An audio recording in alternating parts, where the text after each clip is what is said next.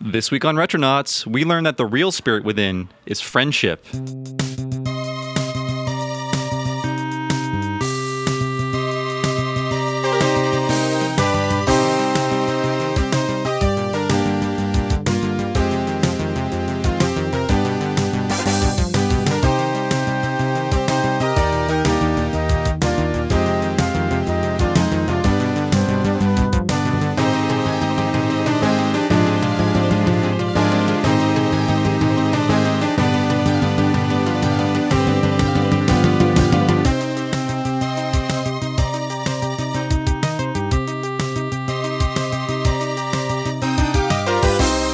Hey everybody, it's me, Bob Mackey, for Retronauts Live, episode 51. This week we're going to be continuing our movie month that we started, I think, back in like February or March or something Yeah, like I that. think that was right. And today we're going to be talking about Final Fantasy The Spirits Within. But before I continue, let me introduce my cast for today. Who is to my right? I am Chris Kohler, editor That's right. of Game Life at Wired. He's back due to popular demand. You guys wanted him, we brought him in, and we made him wait for half an hour. so let's move on. Who's our next guest? I'm Ray Barnholt. I'll come here anyway. Yay! Ray is uh, a friend of One Up and IGN. And who else do we have? Uh, Marty Sliva, associate editor for OneUp.com. Hooray! So Yay. yes, today we are going to be talking about Final Fantasy: The Spirits Within. If you haven't listened to our Movie Month podcast, basically we uh, give some context about the movie, we talk about the plot, we have some discussion, and then we talk about uh, user comments. So let's get started with Final Fantasy: The Spirits Within. A little background information for you guys. It came out in uh, 2001, July 11, 2001. Um, it was directed by uh, Hironobu, excuse me, Hironobu Sakaguchi, who uh, we all know as the creator of Final Fantasy. I was going to jump down your throat for that, one, but luckily you, you saved yourself. He's just some guy they pulled off the streets. Uh, and then uh, Moto Sakakibara, who I looked up, he I guess he was a Square uh, CGI guy. He worked on CGI for their games. Um, some the writers behind this project were um, the story was by Sakaguchi, but the writers were Al Reinert, who did a documentary called For All Mankind, and he also helped write Apollo 13. And uh, Jeff Vintner or Vintar, who uh, wrote the I, Robot movie, which wasn't really the I, Robot movie, uh, at least at first. It was another script. Yeah. So there's a big story behind that, which is not super interesting. And basically, this movie was a flop, budgeted at 137 million, only made 85 million worldwide, so it lost quite a chunk of change for the dearly departed Square Pictures. Right. Well, it was budgeted at like seventy million. That's right, yeah, yeah. It cost them hundred and thirty-seven million Uh, dollars. things quickly got out of hand. I think there was a four-year production uh, period for this movie, um, including like pre-production to, to post-production. And uh, I guess Sakaguchi got this idea when originally working on Final Fantasy VII. And there are many, uh, I guess, strange comparisons we can make. I guess we can get to those when we talk about the plot. But let's give a brief history of Final Fantasy media, Final Fantasy media adaptations. Um, Yeah. Ray, did you want to jump in? I just want to say the story of how the movie was made is more interesting than the movie story. Oh my god. Right. Yeah. Uh, no, I agree. Apocalypse Now. Yeah. Yes. just want to establish that now. I find it very strange that the most popular video games rarely have uh, some sort of other media adaptation or a popular media adaptation. So we have uh, the first Final Fantasy adaptation I can think of is the Legend of the Crystals anime, Mm-hmm. which I think everyone in this room might have purchased at some point because it had, yeah. Well, uh, why? Because they sold four copies. Um, Uh-huh. no, uh, I actually uh, bought the fan subs of that. Oh, way nice. back, like from a sketchy internet vendor uh, back in 1990. I was like, oh, geez. Um, let's see. How do I how do I date this? Uh, I'd already had articles appearing in Game On USA, which means it was like 97 or Okay. so. So yeah, I bought the fan subs of that, and um, that was not good. Yes, uh, Yeah. I, I just bought it because it had the Final Fantasy name on it, and it was anime, and I was into both at the time. Mm-hmm. Uh, the two best things ever in one package. How could you go wrong? But no, I mean everybody yeah. wanted to, you know, watch the Final Fantasy anime. It wasn't available. I mean, eventually it was available in America. Right. Yeah. And it was a kind of uh, sequel to a game that we had never played. Yeah, you I know, that was the craziest yeah, part, Yeah, yeah. Uh, sequel to Final Fantasy V. So Yep. then, uh, skipping past uh, the Spirits Within, just want to give a brief overview. We have the Final Fantasy Unlimited anime, which I heard was extremely unpopular. I think it was even canceled. And then we have Mm-hmm. Advent Children. So that is sort of the legacy of Final Fantasy media. But uh, today we're talking about the Spirits Within. I want to know from you guys, like, what did you think about this movie before it came out? And I'll start. Uh, why don't you start, Chris? Like, what, what was your perception of this movie? You said you hadn't seen it before yesterday or Oh today. no, no, no! I said I had watched it yesterday for the Oh, first okay. time in 11 years. Meaning it had been Oh. 11 years since I watched it. Okay. Oh no, I was I was absolutely anticipating this. I mean, at the time, you know, in the time the movie was being made from seven or thereabouts to 2001 like i was a huge final fantasy nerd you know like i had bought seven and eight and nine all during that time Right. you know and i i played i played 10 which i don't think was out in the us as yet like when did 10 come out 10 was end uh, of like about six months after End the of- movie. It was December movie. 2001. Right. So I'd already.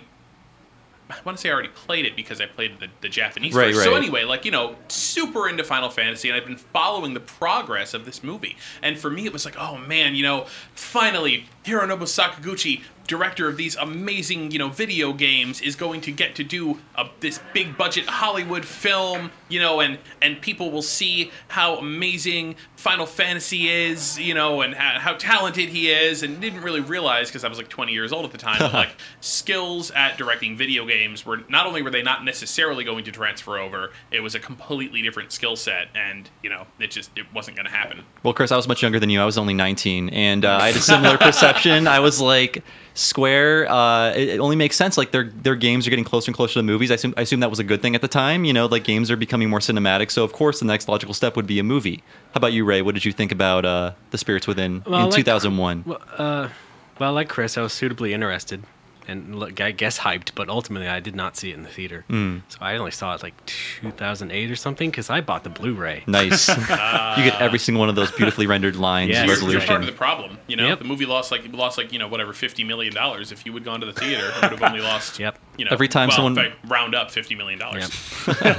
I think every time someone buys a copy of it on Blu-ray, Sakaguchi gets a text. He's like, yes, someone out there. How about you, Marty? Mr. Sakaguchi, someone bought your movie. Yes, exactly. Good- I will. Yes, yes. Double That Simpsons references happening in this room. Uh, Marty, please. Uh, this was uh, it came out summer right before I went to high school, uh, Hmm. and uh, it was right. I think I think my, my freshman year of high school is right when I actually started uh, developing like a, a critical eye towards movies, um, and so yeah, like everyone else, I'd been uh, you know a fan of the games, and I was really stoked for the movie, and the previews looked pretty, so I went in with pretty high hopes. And I guess we can all talk about. Ah, we can just save that for later. Let's get into the plot of this movie because I don't know if it's complex or just really strangely metaphysical, but there's a lot I wrote down here, and we're gonna try to get through this. And like I said, in the tradition of movie month, like uh, stop me and I'll stop myself to like sort of break up this thing in the discussion. But we open the movie.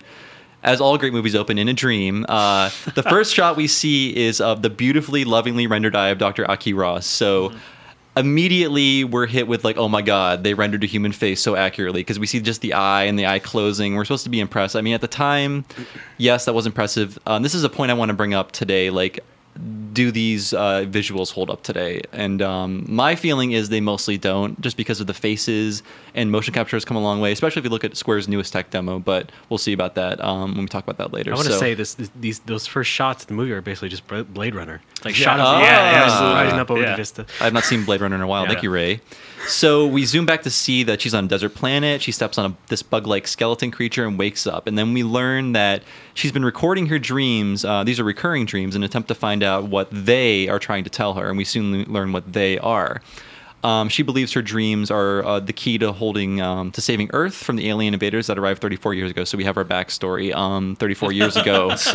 So oh, this is really, and, and it is just that we, we immediately just get into this absolutely ham-handed dialogue. Yes. Where like the the first scene is her just going, "I am on this spaceship. Yeah. the aliens landed 34 years ago. Yeah, that- I am dreaming about the aliens.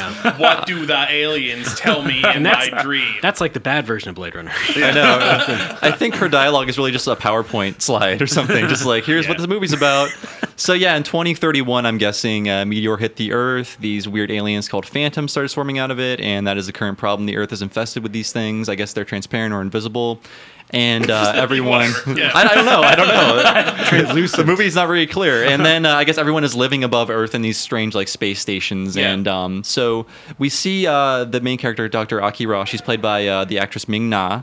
Uh, she lands in old New York Veteran City. of uh, video game uh, based uh, yeah, of this podcast. Yeah. Uh, yes. Oh, Had Chun-Li? wait, what else was she in? She was She's Chun Li Chun-Li. in the John Claude Van Damme Street I forgot movie. about Yeah. that. Thank you, thank Yes, you, just man. throw How could you? man. I'm sorry, I'm rusty on my Chinese actresses. Yeah. Uh, She also I played pro- Chun Li in Street Fighter the movie, the video game. That's right. Whoa. oh wow, she must have needed work bad. Uh, so yes, that she's played by bad. Ming Na. And she was Mulan, who might be in the game you're reviewing right now. Oh, oh Yeah. wow. Okay, that's true. She's going on to bigger bigger and better things. Yeah. I think she I think she plays the Street Fighter the movie the video game and wishes that she had just done porn instead. it's le- people uh, less people would know about porn, I think, than that. So uh, yes, we uh, we follow her down the streets of old New York City. She fires this weird flare thing in the air. She gets nothing. Yeah, she fires it again. Yeah, what is- And I guess this thing is to uncover the phantoms that are crawling around because when she fires it a second time, they appear uh, and they chase her for a bit until full, four soldiers drop in and rescue her with lasers. So the phantoms can be destroyed with lasers, but I guess that's the only means of defeating them. Um, we learn more about a giant laser later. Okay, but to Um, give uh, yeah, go ahead. I don't know. Please give jump a, in. A, a bit of uh, I don't know compliment to this movie. Uh, Mm-hmm. I did like that scene. I thought it was a, a, a very quiet, stoic, uh, you know, show don't tell kind of thing. Right, right. Uh, Um, especially in in you know juxtaposed to that heavy-handed exposition. You know, as soon as the movie opens, This is who I am. It This goes is what like, I'm I, I think it was like a ten-minute scene. Uh, yeah. without a line of dialogue. I actually took notice of that. It reminded me of uh, the way different movies, but like Wally. Wall-E? Yeah, Yeah. exactly. Like uh, like a weird. I mean, it's an abandoned apocalyptic planet Yeah, with yeah. like one character moving around and not a lot of dialogue. I'm so- with you like 90% of the way because like there are also like bits of dialogue that are just kind of silly like you know the the soldiers calling each other's names when you can't really see them or you know know who's who. yeah, Right. yeah. We're just yep, let's establish it. Okay, he's Gray, he's Ryan, he's Jane, she's Jane. So Yeah, I don't like the the uh, well, yeah, we we uh, get introduced to these um these four soldiers. I don't think it's a great idea to introduce four characters when they're all costumed in masks. It just seems like a really bad idea to introduce they're introduce all characters. Carmine. yeah. Yeah, You- yeah. yeah. Well, it's like you can do it, but they didn't do it well. I mean, Yeah. you're, you're presenting yourself a Yeah. challenge, you know, and they weren't up to that challenge. I mean, like on the Ghost and Ghostbusters are all dressed the same, but on the Ghostbusters cartoon, they gave, gave them each a different colors Right, right. to like like as visual markers. Like, okay, you know, blue is whatever, pink is whatever, you know, so we could tell who is who. But in Right. this, I can at and least they have names on their uniforms. Yeah. like Yeah. Ghostbusters. yeah. But in this one, um, God, like I don't know if there's a way to tell them apart when It they're was, uh, it was the same problem with uh, the, the Resident Evil movie when we talked about That's it. right, They yeah. introduced a fuck ton of characters Yeah. in one moment, and then everyone kind of looks the same. They all have the same guns, and the All same, the same outfits. haircut, Well, yeah, yeah. Well, you know, it was Yeah. a fun. There's okay. So I mean, probably one of the re- recurring themes we're going to come back to in this podcast is how the Final Fantasy: The Spirits Within had very, very tenuous connections at best to anything Right. that could be resembling like Final Fantasy. I can't believe- like what is the Final yeah. Fantasy of this movie. So one of the things that it seemed to me uh, is that this was the party Absolutely. you know, this was your main character and your Hmm. 4 Mm-hmm. characters in your party because that's just the sort of story that Sakaguchi wrote was this ensemble cast, sort Right. of like four or five people all working together to do stuff, kind of a thing. Right. No, I can see that. I think uh, I don't know who brought up to me, but um, maybe it was Jose. It's like there's there's a five. Is it a five or four person party? It's a uh, five-person Five Yeah. person. yeah. I don't know. Like I think he was trying to sell me on that was like the fundamental idea of the the characters uh, like reflected that of the games. Like there was a party, so I can see that. Mm-hmm. Right. Yeah. And you knew who would be in the back row by looking at that. Yeah. right? Steve Buscemi back row. so yeah, uh, like these guys, they drop in to I guess either rescue her or arrest her. Uh, she runs off saying she can't leave the planet without the life form. Uh, Mm-hmm. she finds it. It's a green plant. The uh, the phantoms attack. Also- oh, go ahead. Which also occurred in Wall-E. That's Yeah. right. Oh my God, the Wall-E comparisons. Oh. There's a lawsuit. Sakaguchi, Yeah. you're gonna buy a second house in Hawaii after this podcast. so yes, uh, we uh, she obtains the uh, the life form. Uh, she gets detained by the crew, and we learn that uh, Aki and the leader, who's named Gray, know each other. How she didn't recognize him based on his voice alone Yeah. kind of baffles me. But um, yeah, Alec so. Baldwin, come Yeah, on. she's Yeah. not a 30 Rock fan. Right, No, right, no. yeah, yeah. She likes Studio 60, Yeah. and uh, she, she's boycotting the other one. So yes, we meet the crew uh, of Deep Eyes when they're all aboard the ship. We have Neil, played The by most Steve Japanese Buscemi. name in that entire film. Deep Eyes, Deep yeah, Eyes, yeah. yeah. That's just like the most JRPG type anime type label for. It reminded me of like Seeds or whatever. Yeah, Yeah, like yeah, the uh, yeah, of the name of the corporals or whatever. Right. Uh, so we have Neil, played by Steve Buscemi. Looks nothing like Steve Buscemi. Actually, looks like Jason Priestley. So That it's really the- weird. Yeah. that is the bizarrest. Um, the the the the the um the uh, what is what is the word I'm looking for? uh, Um, incongruous. in- incongruity Okay. between Wow. the face and the voice. Yeah, of, exa- uh, yeah. an actor. Yes. it's like it's weird hearing Steve Buscemi's I don't know, I guess forty-ish creaky voice coming out of this pretty boy uh, Yeah, that- character. right. And again, this was this was kind of pre mocap when when you know digital versions of actors actually kind of looked like. I mean, you look Right. at something like It was Beyond, pre it was pre facial like, capture. Yeah, yeah, okay, yeah. They yeah. they motion captured this movie in so Right. far as they put things on actors and they were able to capture like the stick figure versions of the Yeah. actors moving around and that's what they based all the. So that's why it looks very realistic when they're walking around and that's why the faces don't Everyone- look like anything. And in this Yeah. future, everyone got Botox. Uh, That's- that's kinda what it daily. looks like. Yeah, Yeah, yeah. yeah, a lot yeah. of they're really hard to uh, emote. And Yeah. that's why it doesn't. I mean, I'm, I'm guessing you're going to get into this later, but you Right. know, as far as the graphics holding up today, that's one of the reasons why it just kind of doesn't. Yeah, the, Yeah. uh, the whole Uncanny Valley thing. So we have Mm-hmm. Neil uh, Steve Buscemi. We have Jane uh, Peri Gilpin. She was uh, Frasier's boss Mm-hmm. on Frasier. Oh, that's Peri Gilpin. Yes, uh, Ryan, played by Ving Rhames, who I guess was your utility black guy at the time. Yep. Uh, I, I don't feel like there was a lot of uh, imagination that went to this casting. It felt like a lot of like just standard stock character types. You know, right. like Tropes. oh, Michael. Uh, sorry, not Ving Rhames and. Michael Clarke Duncan are, are not the same person. But it seems like like okay, you're going to be our stock black guy. So we have one of two people to choose from. Maybe uh, Michael Clarke Duncan was busy. He was probably filming The Green Mile or something. So we right, got Ving. Rhames. Yeah, yeah, yeah. Um, the entire crew gets scanned. It was a different time. It was. It, it wasn't safe to have mo- most black actors in your film. Yeah. Now Hollywood has three black people, and it's much better. So yes, uh, the entire crew gets scanned for infestation, and Gray ends up being infested. Uh, Aki kills it with some weird Doctor Laser thing and meets with Doctor Sid, who is Trauma our, Center. our one connection really to the Final Fantasy universe. I guess the one concrete connection we have Yeah. is a character named Sid who is a doctor. Yeah. And importantly, they made sure to spell it differently. Yeah. Yeah, that bothered me. S-I-D. That really bothered me, especially making these notes. I'm like, it just looks wrong. But it but it, it hammers home the point that they were actually really trying to break away from Final Mm. Fantasy. Like at the time, I kind of thought to myself, like, shouldn't they just you know if they were going to spend you know a hajillion dollars making a Final Fantasy movie that was going to suck anyway, like shouldn't they have made like a movie version of like Final Fantasy VI or whatever, like Yeah. something that actually engaged the Final Fantasy fans at the time? Mm-hmm. Um, That's And- what that's and what I was I- thinking. Yeah. yeah. because like on the surface, like Advent Children was that. I mean, it was Yeah. familiar, and it's Oh, on yeah. the surface it gave people what they want, which was a movie based on a on an actual game. Right. If you're gonna make a shitty movie, at least make a shitty movie that your fans are, are gonna eat up, eat up like candy. Um, I agree. You know, because that movie sucked too, but at least it sucked and had Cloud Yeah. and Tifa in it. You But know. it, yeah, but it's also this whole dimension of like this was a Hollywood movie, and that was just the, all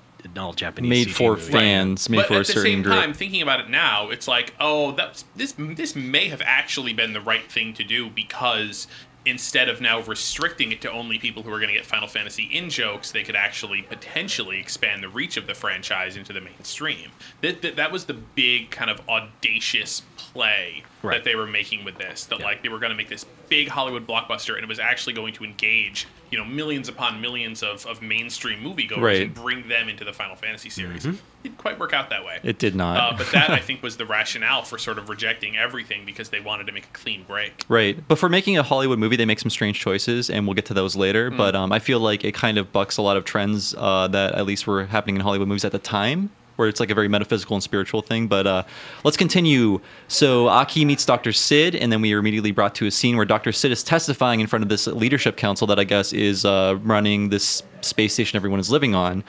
um, they're talking about this thing called the Zeus space cannon, which uh, gives you shades of the Junon cannon from Final Fantasy VII, Hmm. what they wanted, which they wanted to use to defeat the giant robot weapons that were floating around. Um, uh, basically, sounds very silly as you say. yes, say it does, doesn't it? I can't believe I know all this, but let's keep going. Uh, so th- they want to hit the uh, meteor where the phantoms came from with this laser, uh, Right. but there's arguments against it, saying, you know, hey, uh, if we hit it with a laser, the phantoms are just going to get madder. They're Yeah. going to go deeper in the earth. They're going to be harder to find. Uh, and the villain of this picture is James Woods, uh, General Hein. Um, so basically, he's Totally not a one-dimensional character. No, no, in no, no, any no. way. And with I- his black trench coat and his permanent expression on his face, Slick he's back hair, yeah. Oh, did you to- know his family was killed by the. Phantoms? oh Hey, my god! we get 20 seconds of sympathy for him. Yeah. Yeah. But yeah, like, uh, and also with James Woods, I get the feeling that he did not know what the hell he was reading when he was reading these lines because I just feel this sense of like, what is this bullshit in, in his line readings, you know? And I feel Yeah. like uh, Ming Na had the best like performance in the movie, and maybe Donald Sutherland, Donald Yeah. Sutherland didn't know what he was saying, but he said it well. Yeah, So, I think yeah, I like him as far as the acting, probably the best. right. And she said in interviews at the time, she seemed m- the most into it uh, of anybody. Right, She like yeah. she really liked the character. She liked what was going on. You know, she said, "Oh, I'd like to play her again. You know, I'd like you know for this to keep going." So I mean, she seemed like she was really kind of like invested in the project and thought it was Right. good And being Um, worked with. And I think that's part of the reason is she she was a voice actor too, along with being a traditional actor, and they're both very Yeah. different. Like um, had they require different skills of you, and so she was maybe a little more comfortable with that. So yes, um, General Hein, as we said, wants to blast a laser into the Earth to destroy the meteor, but Sid jumps up, starts filibustering about how the cannon will hurt Gaia, the spirit of the earth. Now imagine if, let's say, a meteor was headed towards the earth, and like Congress was talking about this, and your local congressman was like, "No, no, no, we can't shoot a, a, laser at the meteor; it'll hurt the spirits within." Right. right. Um, this makes Sid sound very, very crazy because it seems weird. Like in the future, we can accept like aliens, but it's hard to accept like spiritualism and magic as much as it is to accept like science. You know, but I mean that's what's at the heart of this movie. Like spiritualism is better than science. So, um, Aki basically shows uh, backs up Sid's claim that um, eight these eight magic organisms, when collected, can fully neutralize phantom powers, and she's living proof. And she shows that she's using one of the organisms to help combat the um, the phantom infection going on in her body. So apparently, at one point, she was infected, and she is um, currently infected, and this this uh, magic thing inside of her body is saving her. Am I right about this? Yeah, Okay, basically. Yeah, she yeah. should be dead, but they were able to save her because they had six of the whatever spirits. Right, and we should mention like if basically if the phantoms touch you, they rip your soul out of your body. But I guess you can also get contaminated with phantom particles, which don't kill you as fast, maybe. I guess. But it, if a phantom touches you, phantom touches you, it's pretty much instant death. Now, of course, at, at this point, basically nothing happens with you know nobody changes their minds. Like it's just sort of thing like, what is this mystical mumbo jumbo? It's Yeah. like, well, actually, they're they're concrete things that we found and we've used them to contain the infection. And here is the Yeah, here's some scientific proof, that right. contains the infection. I don't go in for any of your spiritual hoo ha, Doctor Jesus. Yeah, like Doctor Jesus. Before the proof, I would be I would be saying that, but after the proof, I'd be like, oh, okay, I Yeah. guess I was a jackass. Yeah, yeah, but.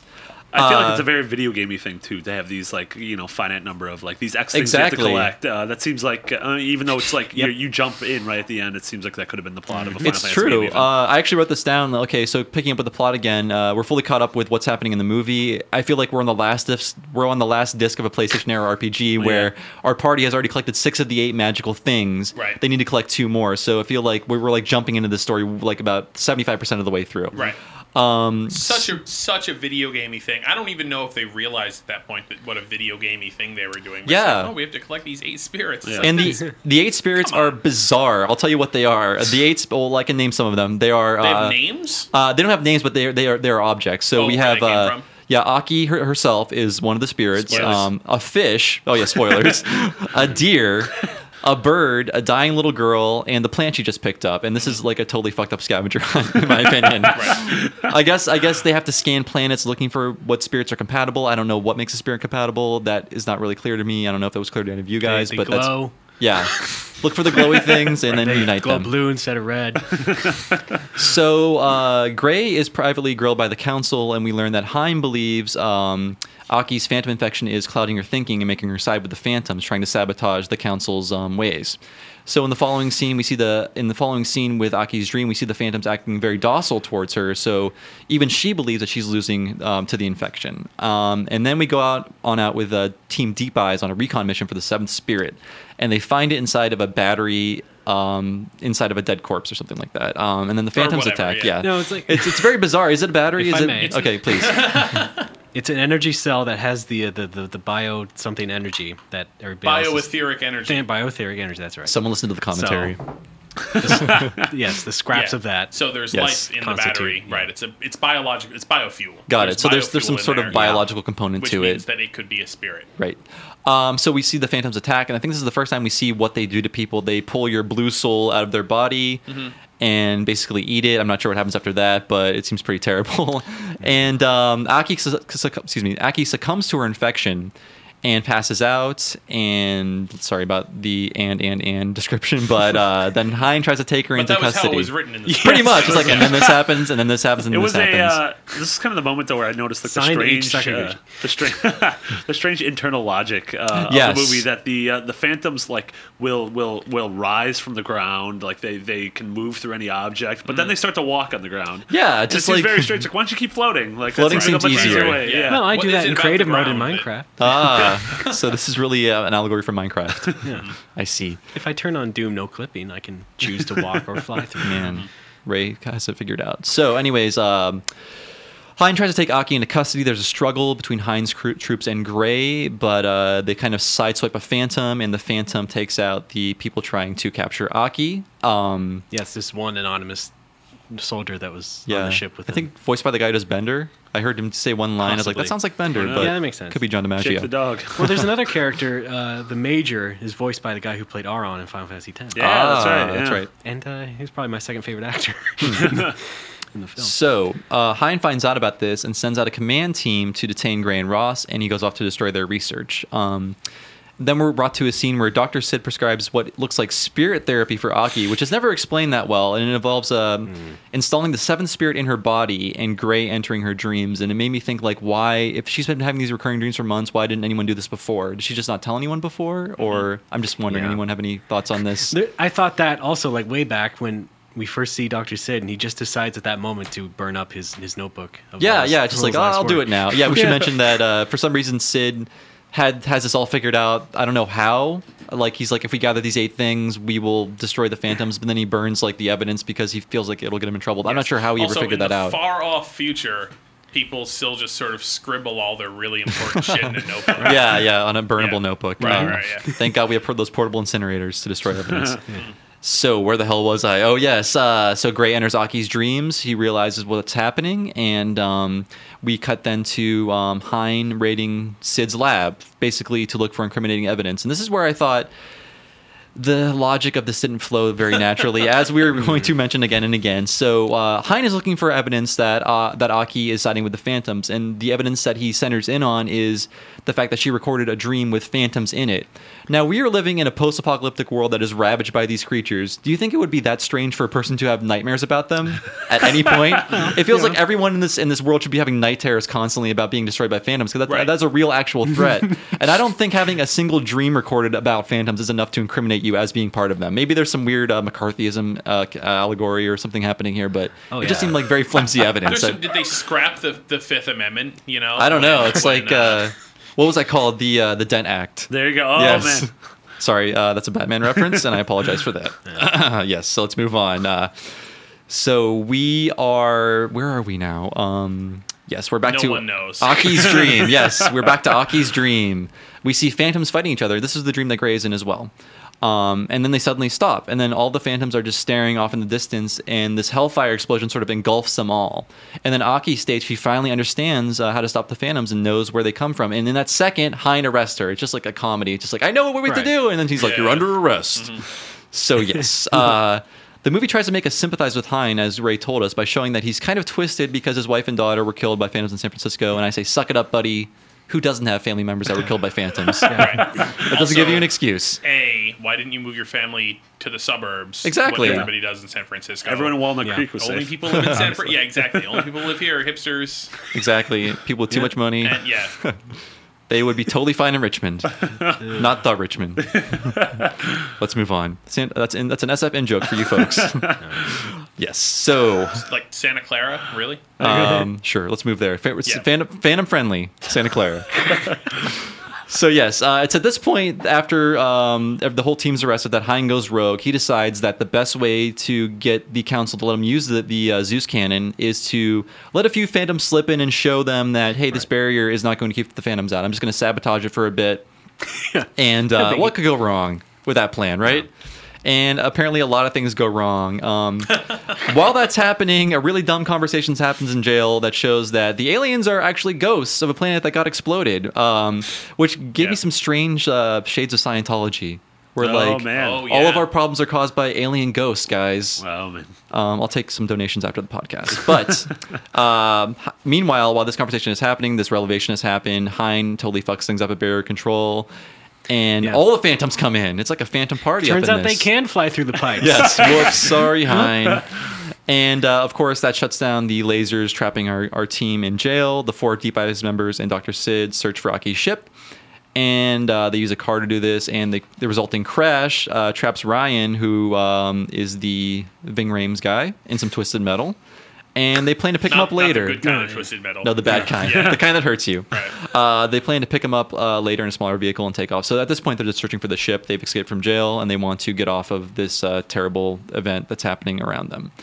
So yes, uh, Jane and Neil, remember those guys? Uh, that's Roz and Steve Buscemi. they go off to fix part of the ship and are attacked by phantoms. We think they're totally fine until some phantoms stealth kill Neil, and then Jane just sort of accepts her fate. So those two characters are dead. And a great way to keep uh, track of time in this movie is how many characters are left. So we're they're dropping like flies here. Yeah. Um, let's see. The wounded Ryan distracts a phantom from killing Gray. As we remember, he was trapped in a car, and he is devoured for his efforts. Uh, Gray forces Aki to go and stays behind, uh, presumably to avenge his friends. But Aki pulls back in to rescue him, and he jumps aboard. So. Right now, the only characters alive are Aki, uh, Ryan, and uh, Dr. Sid. And this is the point in the battle where if I was them, I would really start considering using my mega elixirs. Like Yes. you've probably Right. been hoarding them this whole time. I've saved them the whole game. It's really getting close to the end. You can, you can start using them at this point. I agree, And but they like did not. I think No. it was this uh, this like weird kind of uh, futuristic highway setting that really reminded me of the opening of Final Fantasy 13 in uh, Cocoon. Ah, when they that's very uh, cool. yeah. Yes, I yeah, I was getting shades of that. I didn't I didn't know what it was. I was like, I've seen this before. I've seen something like this before. Yeah. But yes, uh, so instead of using mega elixirs like Chris said, Aki and Gray have immediate space sex after watching their friends die horribly. Yep. via Yeah. phantoms. Yeah. I guess it doesn't phase them at all. No. And that actually remind, reminded me of the love scene in Final Fantasy VIII of uh, Squall and Rinoa sort of floating in that capsule. I mean, they don't have sex because uh, I don't know why they don't have sex. Oh, they but did. Teenagers. Right. They did. Oh, they did. Teenagers. they did in my version. I get married so first. yes. Um, Um, no, I well to me it's more like that zero G kiss is like the Spider-Man upside down kiss. Aw. Yeah. That's the same only year, no one too. remembers it. Well, Yeah, and there is no there's no upside down in space. So Yeah. Whoa. That was the other uh, so- tagline for Alien.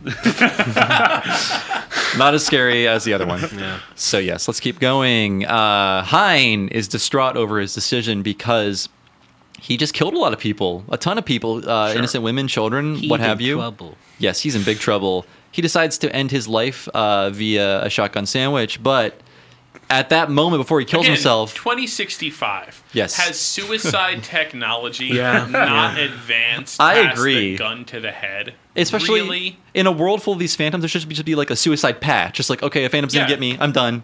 Yeah. I'm not gonna get my soul pull, uh, my soul pulled cyanide from my body. pill, any, you know, Yeah. whatever. Gun to the head. I think it's like a soldier thing, maybe. You know. There's I- there's so I much guess. honor in that. Yeah. So yes, uh, we are now uh, yes. So Hein tries to kill himself. At the last moment, he notices that like the council has given in. They're like, okay, you got laser control, buddy. Go to it.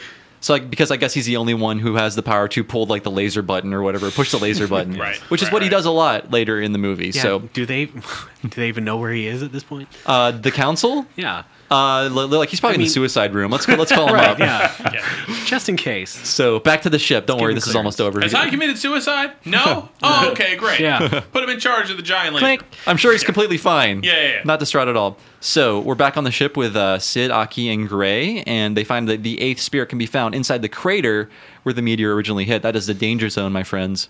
Uh, Dr. Sid will install a module in Aki's chest armor to ins- absorb the spirit, and Aki says, "Hey, I'm up for it. Let's do it."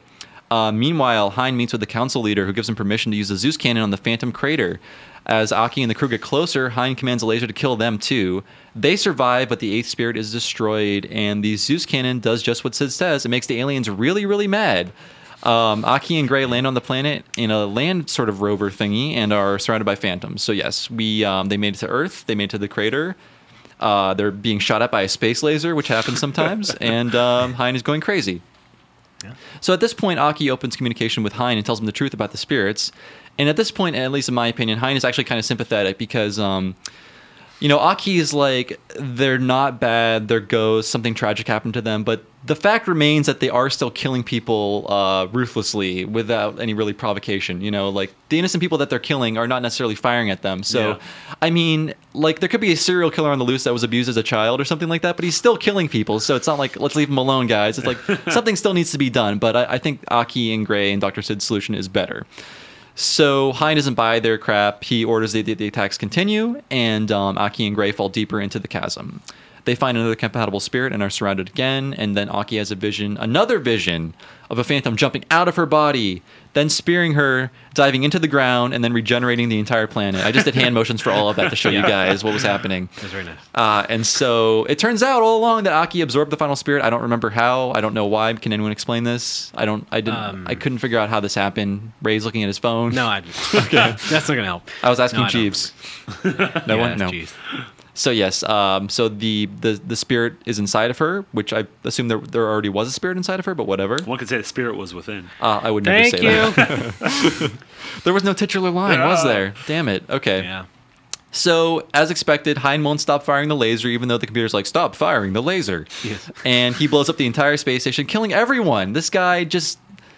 Like I don't think he meets a fitting end because he takes everyone out with him, like all the innocent people he aboard took the space the max. station. Yeah. Again, I feel like this is an indictment of the entire um, whatever the Organization 13 group. You know that whole thing. Wait, Kingdom Hearts? Yeah, exactly. Okay, Those- they're- those they're part people of at the beginning of those those people at the beginning of the movie.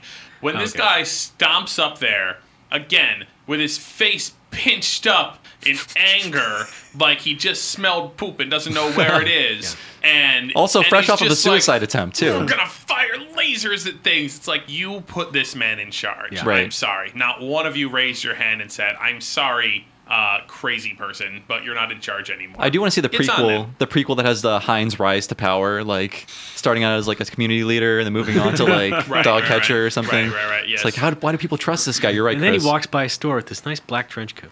It's like hmm. and that's when his family is killed because Yeah, yeah, yeah. he's out, tren- he's out trench coat shopping. And, uh, yeah, buying trench coats in the Castro. God. How dare you, Hein? So uh, we're almost over. This movie's almost over. So uh, the thing explodes uh, on Earth. The Phantoms are closing in on Aki and uh, Gray. Gray grabs onto Aki, tells her that he believes her, and basically he is the conduit through which all the spirits transfer into the giant cloud of phantoms that's attacking them. There's a giant cloud of phantoms, by the way, guys. I Should have mentioned that.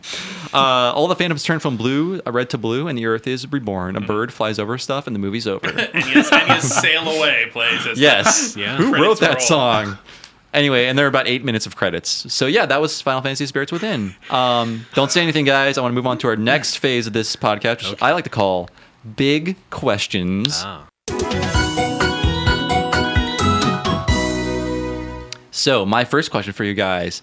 Would this movie have made a good Final Fantasy game? As I said earlier, it's sort of like we're jumping into a RPG plot line about 75% of the way in.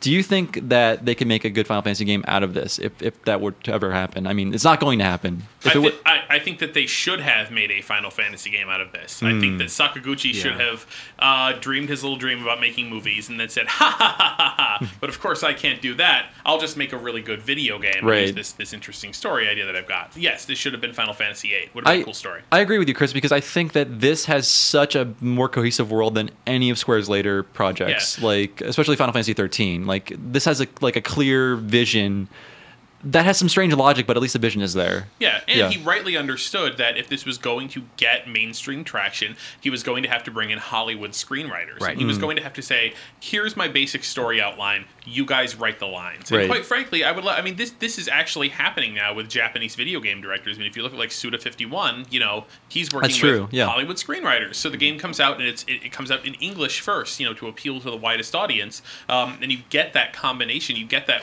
you know, I don't want to say the word wacky, but And the whitest that, audience. you get that. You, yeah, you get that. Wait, wait, wait, wait, wait. What did I say? What did I say? And the whitest audience. Oh, okay, yeah, got but it. You get the you get the you get the crazy Japanese aesthetic, but you get it. You know, you, you don't also have the awkward translated. Yeah. Exactly. dialogue. That was Yeah. that was a smart move. It was, and and so yeah, I think they should have just made it. You know, it's, it's a it is a video game plot. It would have been a better video game plot because that's what they know how to do. Yeah. and you know they could have you know they, they could have turned all of this you know incredible kind of like you know the CG that they were doing and made it into really nice you know video game CG, which you know is eventually what they kind of came around to, to doing. Yeah. Uh, Ray, think- Ro- go, go, sorry, Oh, go, Ray. okay. Um, I think like if sure a game would have been great, but even if it weren't, like I think it should have just been inducted into the Final Fantasy family like a little more. Like I think it'd be cool if we had Aki and like Dissidia or something. That's true. I, I Yeah. think they ignore this movie completely in Yeah. all the places they could have referenced it. Like, absolutely. It does not get brought up at all. Well, yeah. I mean, you, you, I don't know if we're going to talk about this at the end of the podcast. What was the fallout of this movie? I mean, yeah, Hmm. There's- that's too bad. yeah. I mean, I yeah, mean, it kind of seems like a shameful thing. it this this movie had terrible fallout because So. it came out, it bombed, it lost Square Enix or at the time. You know, no, it lost It was just Square. Square, it was still yeah. Square at the time, but it lost them a bunch of cash. I mean, it lost Mm-hmm. them, you know, fifty million whatever dollars, and the merger with Enix was was in the works, you know, Yeah. since the year two thousand, and it actually put off the merger because of Enix shareholders who were like. This company just lost a ridiculous amount of money and had this very kind of major public loss of face, and we we're not really sure if we want to merge with them. Hmm. For Sakaguchi, um, who was just on top of the world, you know, Yeah, with the Final Fantasy definitely. series, he got he got pushed. He got the, the you know traditional Japanese uh, punishment of. Uh, being forced to look out the window, as they say, you know, window gazing. Uh, they put him in a corner desk and you know, metaphorically, and they just Right. didn't have him contribute at all to the Final Fantasy series. and he left really shortly thereafter. Yeah, right? he got out of there because he wasn't allowed to be creative anymore. Yeah. He was taken out of that role. Um, I don't would be- blame them for you know after losing fifty million dollars of someone else's money. I would be like, okay, put me in the corner. I'm Under, understandable, but the, ser- the the game series suffered because Yeah. I would rather it would wouldn't it have been great if Final Fantasy I mean Final Fantasy eight and nine he wasn't really working that hard on because you know he was working on the movie. you know, Mm, yeah. imagine how different the Final Fantasy series would be now if he were still in you know direct creative control of those games that 7, 8, 9, 10, 11, 12, 13. You know, Yeah. like imagine those games done by Sakaguchi. And, and essentially you're looking at you know stuff like Lost Odyssey or or in, in better better shape the Right. last story, which is an excellent game. I, I which- agree. which, With you what I played so far, kicks Final Fantasy 13's ass up and down the street. like I'd, I'd much rather play Last Story. it's not hard to do. Marty, Final Fantasy Spirits Within game. What do you think? Uh, I think it would have made a more interesting game. Obviously, the, this was you know quite a ways off, but uh, I, I kept seeing comparisons to Final Fantasy 13, and I think this story would have been a lot more interesting uh, in game form like that. So we're all unanimous except for Ray. No, I mean, I don't. I, I wouldn't Ray, agree no, with but us. I do. I, I like what Ray said about. No, I agree uh, with it. I agree with it, yeah. uh, absolutely. You know, it's, uh, they've kind of just uh, abandoned all ties to this movie, and I feel like you should own up to it a bit and, Yeah. and you know consider But- it a part of your own history. but it's but it, they consider it to be a black spot on their reputation. They have a lot- they have a lot worse black parted spots. Ways with, they parted ways with Sakaguchi and everything having to do with Sakaguchi, Yes. which is which is I think it's a shame. You know, I mean he he made a big play. They backed him. You know, it didn't work out as it is, but. You know, was a bold unfortunately, unfortunately, that's kind of what happens in Japanese companies. All I'm that. saying is, wouldn't it be great? Look, we could solve that immediately. Just have Amano draw Aki as like a blonde, you know, wafy woman, and just put it into Dissidia. That'd be great. right, right, right. and have yeah. her do some of her classic Spirits Within one-liners like, um, uh, all right, let's move on to the next question. Ah. okay, this is a combined question. Uh, does the CGI in the movie look dated? If so, how dated? And my question, I kind of thought of this while watching.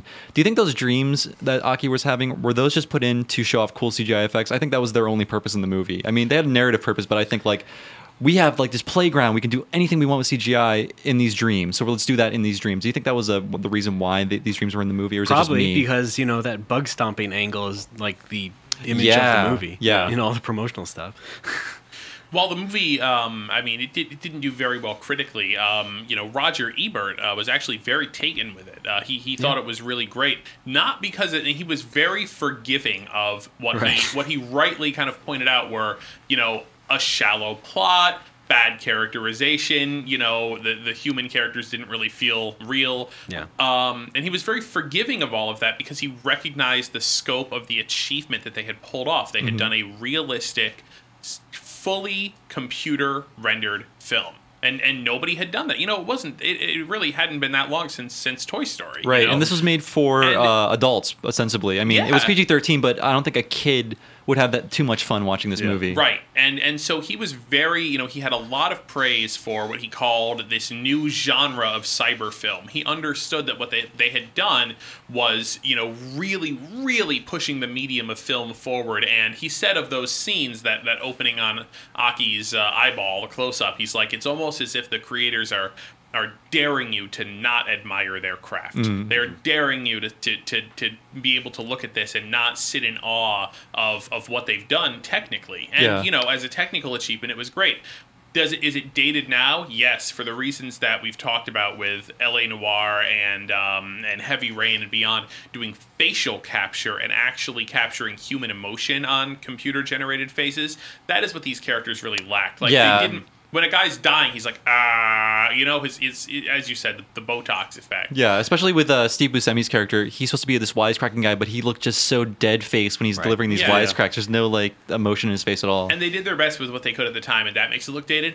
I'll tell you this though, I started watching this movie, and the first thing I thought, and I swear to God, this is this is this is true, and I started looking at the um, the aesthetic of them walking through the ship and all the different uh, the, the ships and the, the the things that they had created, this sort of bleak future military gunmetal gray world with their outfits and the the, the, the shape of everything, and I'm like. This looks like I'm watching a Mass Effect. Yeah. I thought of that too. So it looks like yeah, yeah. So you thought about that. I thought about Yeah, that. Mass Effect. Sure as shit. I go to the internet. There's the art director of Mass Effect saying that Spirits Within was Oh a major visual inspiration for Mass Effect. Right. Because uh, part of my part of my smartass second part of the first question was uh, should would this movie be a good game and is that game Mass Effect? Yeah. That's gonna be the second question. As it but turns out, yes. wow, wow, we figured it out. This is actually a Mass Effect movie. Mm-hmm. So like, let's move on. Um, okay, how but it wait, shows you the strength of the visual designs that they did, and so that and that's Right. why I answered it in this question. It's it, it holds up in the sense that the quality of the design, excuse me, the quality of the design is actually very strong. I believe I believe what you say. Uh, actually, Ray and Marty, what do you guys think about the CGI? Does it hold up, or do you think it does look dated like well, in yes and 2001? no. I mean, a lot of the backgrounds and you know the sets look nice, but the, a lot of them are also were also matte paintings. oh, Yeah, yeah. And uh, Okay. So I mean, a lot of the still stuff, you know, the things that aren't moving that much are fine. Right. But I don't like the lip syncing. I think there's a couple points early on which are like slight but still noticeable, like frame rate frame rate uh, inconsistencies Mm. that I noticed, and it's just kind of jarring. And uh, I also liked I I'm sort of made a game to like look for clipping because that to me that's like clipping in this movie is like seeing this the zipper on Godzilla. Oh yeah, So- well, like when uh, Aki and uh, Gray were hugging in the ship, I was like, I was just staring at my TV, like something's got to go Yeah. through. The, you know, like the flowing phantom crap at the end of the movie. Yeah, that's maybe that's why the Phantoms were all were all like invisible and translucent to Yeah. like cut back on animation costs. There like that's go. why they can just touch everything they want. Yeah. Marty, go ahead. Um, yeah, I couldn't help but uh, uh, fuck. Move on. Okay. No, no. I, if anyone out there knows about like lighting or any sort of CGI stuff, please write in. I want to know like what we have done as a people since this movie has come out and why it looks dated. I'd like to actually know the technical reasons I behind know it. this is uh, what I was going at is that they didn't uh, for having you know free reign of a world. They didn't use the camera in any interesting ways. Hmm. Uh, for not being like tethered to the laws of reality, uh, all the shots were very kind of uh, film school static shots. I noticed Uh, that too, yeah. all the dialogue was kind of A B A B. Uh, it's the work of a novice director, a Yeah. man who Yeah. had never even to this point made like a short film that was ever released before. He'd never ever done this, and here he was just sort of putting himself in a situation Yeah. where he was going to do this a Hollywood blockbuster. Yeah. you know, yeah. It just seemed like when you're untethered from those kind of uh, you know gravity that's holding you down, then then why not try something interesting? Yeah, And it the movie feels- just seemed very very by the books Hollywood. It does feel And- like it was filmed like a live action, like with Yeah. the restrictions of a live action movie. Absolutely. But the thing is, they had to also be. I, I'm- I'm kind of spitballing here a little bit. Like, you know, a little knowledge is a dangerous thing. But my understanding is, I, I would guess that they would want to keep the shots as simple as possible because of the incredible amount of time that it would take to render each one. Yeah. You know, if you're a film director, you could be like, okay, run through this scene. Okay, now I'm going to change the angle, run through the scene again. Yeah. Okay, I'm going to change the angle, run through it again. Then you just pick whatever you want. Yeah. With this, it's like it takes when it takes like at the time I think it took about 24 hours to render a frame of of, of movies like this. I mean that was that was the rough estimate of like Yeah. Pixar stuff, Yeah. right? Mm-hmm. So when you when it takes you weeks upon weeks to have one scene spit out, that scene better be ready to Yeah. go, and you better not be doing anything too experimental. Yeah, I think a lot of it was uh, playing yeah. it safe, Yeah. like you said. Mm-hmm. And I mean the uh, the estimate I, I read online of, of how many man hours were put in this movie is 120 years. That's more than the pyramids. That's Yeah, they had, Right, I right, think. right. I think I read about the, the, the server farm that they had going. It was like several hundred like Pentium one gigahertz machines. Yeah, it was This like before the time 933 of, like, megahertz. multi-core stuff. Yeah. Yeah. and you know they had all those going, and so like if you only had one of those, like rendering the whole movie, it would take like several hundred thousand days. So next Bef- question. Before you Oh. before you start like um before you as a film director can start creatively breaking all of the rules, you have to have an intimate knowledge of the rules. Right. Um, absolutely. yeah. And I feel like Sakaguchi comes from a, a generation of uh, Japanese developers that are in love with movies. Like he's not very much older than Suda or um, uh, Kojima or Mm-hmm. um, I'm trying to think of another one. Someone help me. Shinji Mikami. There you go. Yeah. like they, they, it feels like this group of people are really just in love with movies, and he got to live his dream. Unfortunately, that was a bad dream. He also kind of screwed the pooch for anybody like Kojima, who's like, I Yeah. make Japanese video games. Now give me a, mil- hundred million dollars to make a movie. I wonder how many, how much. oh God, I, Kojima had to be attached to a script at some point after Metal, Gear- Metal Gear Solid One. Do you think? I mean, something had to have happened, at least like pre-production wise. Yeah. Yeah. But we can speculate later. Mm-hmm. Move Next question: Do any of these characters have a personality aside from determined or no nonsense? I couldn't find one except for Steve Buscemi's character. It's the same thing we had with with Yeah. Resident Evil. I mean, those characters were not alive for very long, but mm-hmm. no one is given any sort of distinctive interest or, I mean, even their design. It's just like two generic looking white guys, a generic looking white girl, a generic looking black guy. I mean, I think Sid had some personality. Sid, I also want, I want to note he's the most realistic looking character in the movie. He still looks very realistic in my opinion. And when I was watching this in the theater um, 11 years ago, I was actually like amazed just by Sid. Nothing, I mean, the graphics were great, but looking at Sid, I'm like, he looks like a real human being. Well, this whole thing started with an old man. Oh, Remember that original old man face tech? design? yes, that's Yeah, right. Was that right. that was Square or was that Yeah. uh, okay? Cool. That was them working Oh on. yeah, old man face. Yeah. So we were all in agreement that uh, old man face. are we all in agreement that no one had a personality? Okay, cool. We'll move Yes. on. Uh, did this movie uh, script need to need to be a CG movie? I mean, could it have been? I feel like there's so much uh, devoted to just the characters talking, moving around that I don't see why it couldn't have just been a regular movie with uh, CGI effects. That's it. What does Yeah. what does this what does using CG add to Right. this movie? I mean, if you look at Pixar's movies to that point, they had Toy Story, A Bug's Life, and Toy Story 2, and then soon to be uh, Monsters Inc., which would come out a little bit after this. And none of those movies were just about a group of humans. They're all about like, here's this thing that doesn't move, but it's moving. This is the power of animation. Yeah, but and in it- this, it's not. It's like Toy Story. It's not.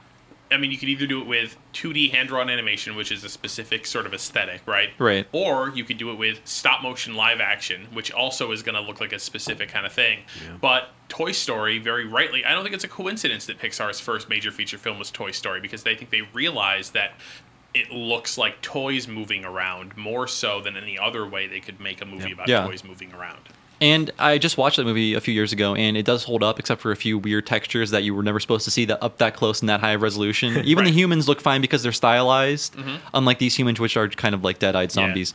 But when you're making when you're making um, you know a movie about people, like we already have you know fantastic technology that replicates a human being exactly. It's called a human being. You can hire Yeah, yeah. like a lot less money. They can stand in front of a camera. Yeah, and it's uh, you're right. It, it, I think my answer to the question would be. It adds it adds nothing. It was an interesting. It was a proof of concept. Yeah. Nobody else has done it basically, right? Since then, um, Yeah, so clearly, there's Yes. not much to be done. And but the thing is, it's it's showing that you can do it. What what directors are doing now is you know the the Jar Jar Binks, the the, the computer generated character. Hmm. You know, Right, and lots of green screening stuff. And like Yeah.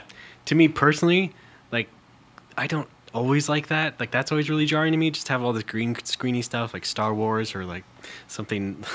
For some reason, I was thinking of the Journey to the Mysterious Island. no man. like that's just bad, and it doesn't gel well to me. So Hmm. I think in some cases, not specifically this story, like I think it, it'd be cool to see it again. I was to thinking have, of Furry Vengeance, all, Ray, so don't feel bad. All CG.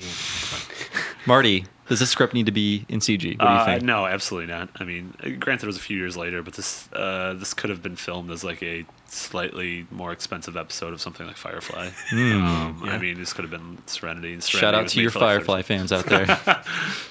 Keep on believing. I'll have you answer the the uh, question first, Marty. I feel like we're getting to you last all the time. Uh, do you think the metaphysical slash spiritual elements prevent this movie from uh, prevented this movie from being successful? I feel like that was sort of a bold move away from Hollywood tradition in that they incorporated this very Buddhist philosophy into their movie, and like at the end, every everything is dead, everyone's dead, but the world Yeah. is reborn. And I don't see that happening very often in movies. I mean, if everyone dies in a movie, it's not doesn't end with some spiritual uplifting moment. It's just like, oh, that was bleak. The end. Yeah. What do you think about that? It was. Uh, I don't think that prevented anything because uh, I think people would have had to see it. Yeah, you know, to that's true. with, to, to realize that stuff. Word of mouth. This thing is spiritual as hell. Stay the f away. Um, and I feel like the spiritualism was pretty shallow, just like something like Avatar, Yeah. and that made a like shit Yeah. ton of Oh, I guess. Avatar was spiritual. Damn. Yeah, yeah, but the same kind of superficial spirituality. Yeah. Ab- Um, Avatar is the plot of this movie. Oh, I, I, Mm. Yeah, I just- just as long Avatar, a lot of Avatar, a lot of Mass Effect, a lot of uh, the second and third Matrix about Prometheus? movies. Uh, Prometheus, I got from the weird kind of like a uh, spirit abortion they gave her. Yeah. that kind of same thing happens in uh, Prometheus. Ray, what do you think? Uh, yeah, I agree. Pretty Hmm. much, yeah. Cool. I think like, eh, I, yeah. I mean, you'd have to go see it, but I think also it's like, I thought it it was you know just base level sort of stuff. You know, sort of a lot of uh, science fiction stuff that we see in other games and anime and whatnot. So I, but I think you know the average moviegoer is not that kind of person. Right. Right. So I'm maybe they just saw it and say, Ugh, what? Buddhism. Yeah. I mean, I, yeah, I don't. I don't think the plot. I don't think that any uh, thematic elements of the plot kept people away. I think the fact that the plot was so one-dimensional and was sort of viewed Mm. poorly kept people away. okay. It just wasn't. There wasn't much there, and it was okay again for video game where you would flesh that out with other things. Right, right, like side quests and whatnot. A movie. Yeah, this is basically like, like, oh yeah, okay, great. She collects the spirits. There's no twist, you know. There's Yeah. nothing unexpected happens. Nothing. yeah, nothing is very Yeah. surprising about the movie. I guess The guy's like, I'm gonna fire a giant laser, so he fires the laser. Oh look, it just killed a bunch of people. It did Okay, exactly well, what I'm you said it would do, spirits. yeah. Oh look, the spirits turn the red things blue. You know, it's like, it's Right. like, okay, great. I could have guessed the It's like, entire. oh, and the space station exploded when I kept hitting the laser button when it told me not to. It's just like the movie is really telegraphing these things. yeah. Uh, my, one of the final questions. Okay, this is was a huge um, disgrace in my opinion. Why was uh, Nobuo Uematsu not allowed anywhere near the soundtrack? This soundtrack was written by let's see, um, Elliot Goldenthal. I don't think he's bad. He does very like workman-like soundtracks like Alien Three, Heat, uh, the Schumacher Batman films, and others. But if anything, I think uh, stands for Final Fantasy, it's the music because uh, that's just such a key component of that series, and especially then when it was just Uematsu. You know, he was the music guy for Final Fantasy. Why do you guys think he had? I mean, obviously the skill of a movie composer is different from that of a game composer. I don't expect him to compose a movie. I think you've hit on it. it. They're completely different skill sets. Hmm. Composing for a movie is not composing looping tunes for a video game. Totally, totally different. And but you don't think they could have thrown him a bone, like here, do the ending song or something? They should yeah, have. we'll Yeah, the Oh, they should have. Yeah. the theme, the spirits within theme. Yeah. Yeah. Um, no, I yeah, I have no idea. I, I think Chris probably hit it on the head. Like I, like, I don't think the soundtrack to this movie is bad, but nothing stuck with me. I can't remember anything, and Mm-hmm. if anything, I walk away from Final Fantasy games, even the bad ones, with the song in my head. You know, so Right. I think it is kind of disappointing that ultimately they didn't. You know, again, I, I've explained why I don't think that they included, you know, so many traditional Final Fantasy elements. But yeah, no Uematsu even doing the ending theme song, you know, where it would, where it would have been fine, like, you know, when, or just having something over the credits or the Final Fantasy theme at the end. yeah, just like throw the you guy know? a bone. Yeah. And and just not incorporating anything about Final Fantasy turned the core fans off. Yeah, You know? yeah. And those are the people that you kind of expect to, you know, really should have loved this movie. That really surprised me at the time, and one of the greatest parts of seeing the Silent Hill movie, which was a not a great movie, but hearing Akira Yamaoka's Silent Hill 2 soundtrack being played in a theater, Hmm. I'm like, these people like they know the source material, they know when to use it, and they're using music that we're familiar with, and that's really great, and that complements the scene. And this, uh, Goldenthal, I think his name is, Mm-hmm. it just didn't do anything for me. I don't know. You guys feel the same way? Yeah, absolutely. Okay, right? Yep, much like the rest of the Nice. movie. Last question for me. Uh, is it just me or these phantoms look like those really tiny microscopic pictures of eyelash mites?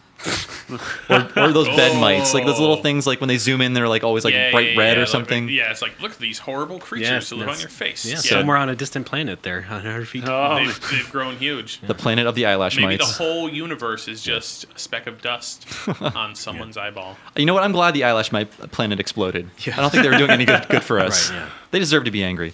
So that was my last question. Let's move on to our final segment in this podcast, which is user comments. So at the end of the movie, the eighth spirit was I don't know. it, it just went inside Aki on it just went inside right? of her, and Oh, then they transferred all the spirits to the big cloud. Okay. Was so it was it a backpack or what was it? Um, it was like there's this weird thing in her chest that um, I guess you can install spirits into. It was never really made clear, but Oh, okay. yeah, like Sid put it in her. So yes, was it 140 million dollars? um, part of part of the budget went into that. The Aki chest plate. Uh, Everything was research. sci- uh, scientifically accurate in the movie. They had so to test it. Yeah. yeah. they actually had to kill people, blow up a space a space station, etc. So yes, let's move on to user comments.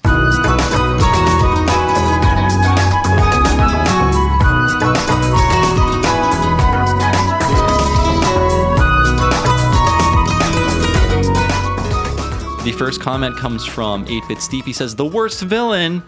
I just watched this for the first time a few weeks ago. What stuck out to me the most was how utterly stupid the villain is. Yep. After a mistake that results in the death of hundreds of people, he brings a gun to his head, unable to live with himself. But at the last moment, he puts it down, apparently vowing to himself that he can fuck up even more, and then proceeds. Yeah, yeah, yeah. Pause for laughter. And then proceeds to uh, accidentally blow up the entire space station. Everyone evacuated to Bravo, sir. Yeah. Bravo. Sarcastic clap. Insert here. He put the gun down. He's thinking, wait, I don't just have to kill myself. yeah, it's like go out in a blaze, take everyone Yeah. with you. That's my philosophy. Let's see. Bullseye TM says bleak, really bleak. Story wise, I found him to be suffocatingly bleak. First, the villain leashes the spirits, effectively killing thousands of women and children. Then we kill off Donnie from The Big Lebowski, Roz from Frasier, and Marcellus Wallace from Pulp Fiction. And then finally, the villain kills himself and thousands of refugees by pressing the big red "Do Not Press" button.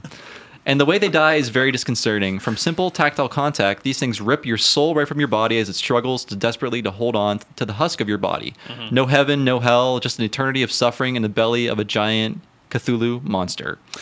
Uh, fortunately, you don't feel too bad because none of the characters are relatable in any way. Alec Baldwin run, runs around screaming, "I don't understand what's going on here!" the entire movie. Steve Buscemi drops plenty of one-liners without any change in his facial expressions. I do like Ming Na's character just because she's easy to root for, and the actress puts forth the most natural voice acting in the film. Uh, in the end, 2.5 out of 5 stars. Greatest video game movie of all time. that was Bullseye TM, and I think we all agree with you that um, Ming Na's character is the strongest character, and I think she's a very, very strong female character because she's not um, sexualized at all, and except in that Maxim bikini shoot, we can we can we can all ignore that. Yeah, That's not yeah. canon. Yeah, it's not canon. that did not happen. So yes, Dr. Cossack says this movie inadvertently turned me into a Dragon Quest fan forever. Sorry, inadvertently turned me. Into. I me was into. wondering what had happened to Dr. Cossack. Yeah, that whole uh, Mega Man cross thing uh, didn't really work out. So my brother and I went to see Final Fantasy: The Is he, Spirits is Within. he DLC in the uh, Vita version of Street Fighter X Tekken? Dr. Cossack? Yeah. he better be. That'd be awesome. Uh, my brother and I went to see Final Fantasy The Spirits Within with a few of our buddies back in high school. Uh, although the majority of us were still loyal fans of Squaresoft's long running RPG franchise, we unanimously went into the most the mostly empty theater with the lowest of expectations. The movie came out between FF9 and 10 when Squaresoft's cutscene visuals were seemingly unparalleled. Although Spirits aspired to be more realistic presentation that boasted a level of detail impressive for an animated CGI movie of its time, its unremarkable cast still languished awkwardly in the uncanny valley. Still, I cringed through every last scene and hoped that I, mo- that I might catch, at the very least, some meaningful nod to the film's source material, and he didn't. the whole experience was a little more than a 90 minute tech demo that was as brainless as it was heartless. Wow.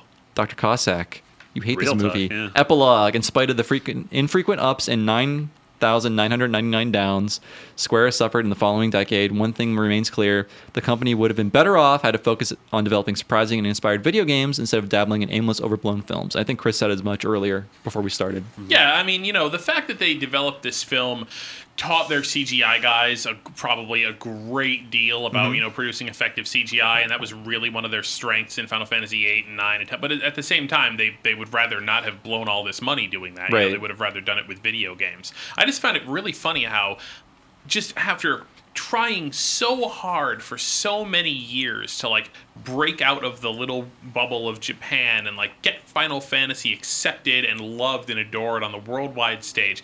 They finally you know kind of like they they they hit the the the, the secret recipe the magic formula with Final Fantasy 7 it becomes incredibly popular. They make tons of money have tons of goodwill from people all over the world and they're like let's waste it. Let's waste it all as soon all the money, all the goodwill. Let's just destroy it all as quickly as we possibly can and as publicly as we Right. possibly can. And like in my blog post for this uh, episode, calling out, telling people to, to write in their comments, it felt like at that time Square could do no wrong. Like everything Yeah. they touched turned to gold until like this was the turning point. So yes, uh, coming up on our final comments, uh, Master Guru eight eight. Final Fantasy did not jump the shark yet with this movie, but they they bought the ramp and they were they were looking into Right. jet ski rental services. It's like I've heard about the shark jumping. Tell Yeah, me yeah, yeah. more. I'll read. A, I'll read your pamphlet. So Master Guru eight eight four two seven says, although there were references to Final Fantasy thrown in thrown in there, Sid, the Chocobo print PJs, people may have expected more mainstays of Final Fantasy franchise incorporated more openly. The ones I saw were a bit subtle.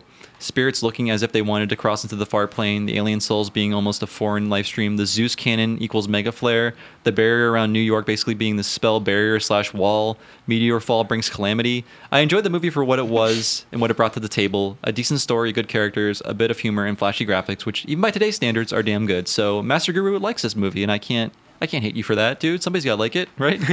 I'm sorry for him. There's so little Final Fantasy references in this movie that he has to start making them up. Yeah, I feel yeah so well, bad. wall is just like a spell. Yeah, Yeah. yeah, yeah. and Final Fantasy movie Final Fantasy games had girls and Aki's a girl, so Whoa, good. that's huge. Oh, Neil Sama has one good thing he can say. For a movie where everyone dies at the end, at least Shinji wasn't in it. And that's a shout out to all you Oh. anime fans. Wow. Look it up, Womp womp. kids. What? I'm sorry. What anime is that? Uh, Neon Genesis Evangelion. I've never heard of it. Okay, everyone dies at the end, and it's all Shinji's fault. That's all you need to know.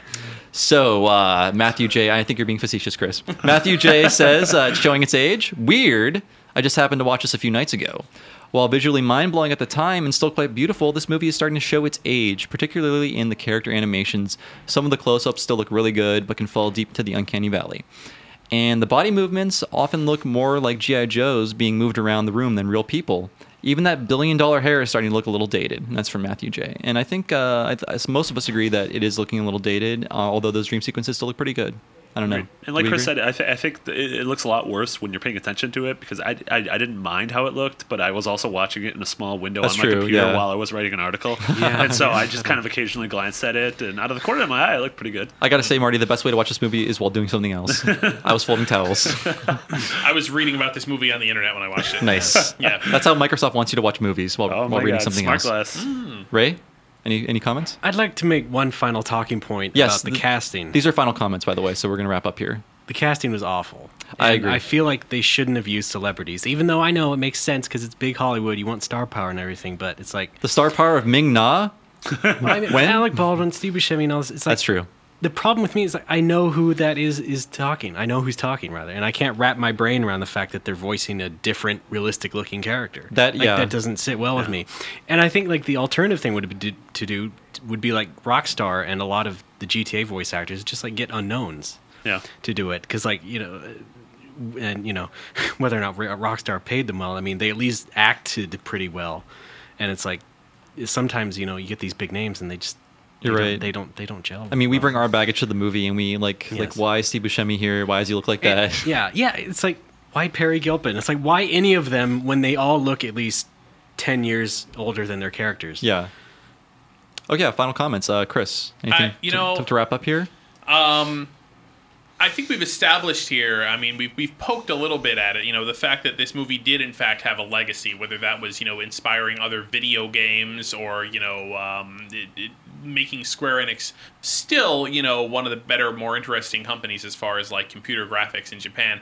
But in the end, Spirits Within was this it was like one of the most expensive, overblown, ridiculous vanity projects of all time. Um, Sakaguchi, I- again, I've hit this again and again, was not a film director. For all of his strengths, he was not the, a director of movies, and he wrongly, you know, thought that he could make that transition. Um, making a Final Fantasy CG movie might have been something that Square Enix could have done, but in all the things that they did right, you know, in terms of securing Hollywood talent, you know, whether or not we think that that's the, the correct move, you know, getting English language scriptwriters, Hollywood scriptwriters to do it all, all the kind of things that they that they thought of correctly, Yeah. you know, it was still Sakaguchi couldn't, you know, give up the, the, the, the important kind of creative control of this whole thing, um, you know, to an extent that would get somebody else in there that was just more of an experienced film director and work alongside them. You know, he really wanted to run the whole thing by himself, used all the company's money, you know, to, to do this. Um, and, and that was kind of why it was this big thing for him. When I the only time I've ever interviewed him, um, I was like, "Oh man, I'm, I'm, I'm interviewing, you know, Sakaguchi. This is for Lost Odyssey, I think." And I was just like, "Oh, I gotta have him sign something." All of my Final Fantasy stuff was in was back in my parents' place at this time, except for my copy of The Spirits Within. Oh no. So my copy of The Spirits Within, which I watched last night, um, has Sakaguchi's signature right across the front of it. Um, Did his nose start bleeding as he was signing it? um, what actually happened was I said, "Oh, I have something for you to sign." It's like, "Oh, okay, of course," you know, and I gave it to him, and what he said was, "Oh, the movie," and he signed it and handed it back to me. So Wow. I think that pretty much says it all. It's known as the movie in his life. Yeah. wow. Uh, Marty, final thoughts.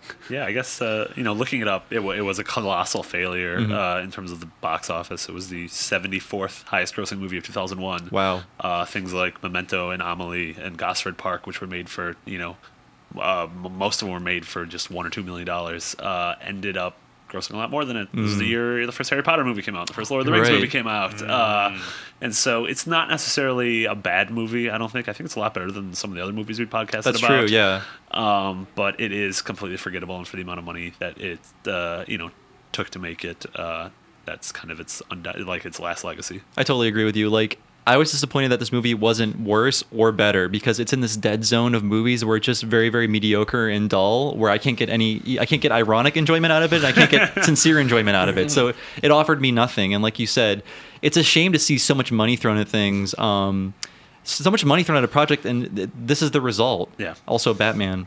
That's not related at all. You finally got on that Yes. podcast today. You I hate Batman. I hate the new movie. Let's wrap up. So yes, if you'd like us to read your letter on the show and or feature your envelope art on our blog, uh, please write to me, uh, Retronauts, care of Bob Mackey, IGN.com, 625 2nd Street, 3rd floor, San Francisco, California, 94107. Please do it today. Our contact info, we are at Retronauts on Twitter. I'm at Bob Servo on Twitter, B-O-B-S-E-R-V-O. Do you guys want to give out your Twitter accounts? Yeah, my Twitter handle is Kobun Heat, K O B U N H E A T. I am RDB underscore AAA. Aw. I am uh, Mick Biggity, M C B I G G G I T T Y. Awesome. Please subscribe to our blog. That's hate one up. spelling. What's that? oh, yeah. Is that two G's, two T's? Yep. Yep. Get through your heads, people. Subscribe to our blog, oneupblogs.com slash retronauts or retronauts.com, spelled R-E-T-R-O-K-N-O-T-S dot com. I got to keep doing that. This is very confusing. Yes, I do a blog post for each episode where you'll see notes, uh, videos, track listings for all the music you're hear, you'll hear, and then we have a lot of other great posts unrelated to the podcast. So please uh, check it out and please read one up. And I want to remind you guys every Friday at 12 o'clock p.m. PST, that's 3 o'clock p.m. EST, other time zones, you figure it out. We do lunch break, Retronauts lunch break, where we play an hour of uh, a video game every week at Friday. Uh, we live stream, we do, do commentary, we take questions via our Twitter account, and it's great. And uh, we usually have either Marty, me, Jeremy, any of the One Up crew. Ray's been on a few. So if you like us, please watch the lunch break. And uh, if you can't watch, we put those videos on YouTube later. And as always, please keep the reviews coming in in the iTunes Music Store. Those help us in some weird nebulous way I haven't been able to figure out yet.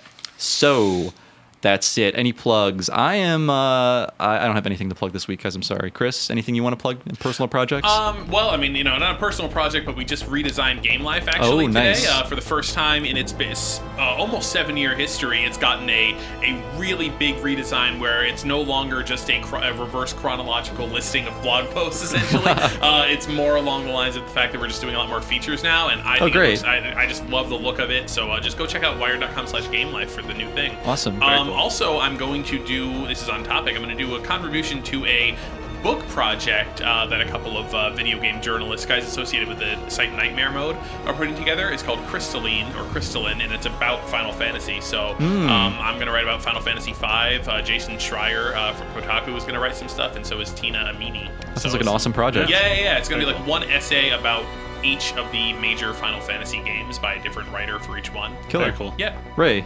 Nothing brand new. Please buy and read my magazine, Scroll.vg, and listen to my other Scroll's podcast. awesome. No more whoppers. Marty. So, so many whoppers. um, yeah, we have our, our, our cover story this week is uh, narrative in games, which is very exciting. Um, It's awesome. We have some cool stories uh, up and coming up. So Okay. And, and Bob, you and I are both going to be at Classic Gaming Expo. That's very right. soon. Yeah, Yes. that's coming up. What day do we know? it's it's it's gonna be it's it's uh, August um, 11 and 12. so next week, right? Next N- weekend. Not it, next, not this coming weekend, but the weekend next following, weekend. yes. So Yeah, please look for uh, me and Chris. I think we're going to try to podcast, maybe do a short one from there if Yeah. we have time. And I want to thank uh, Ray and Chris again for coming in. And we will see you guys in two weeks with a new episode of uh, Retronauts Movie Month. See you then.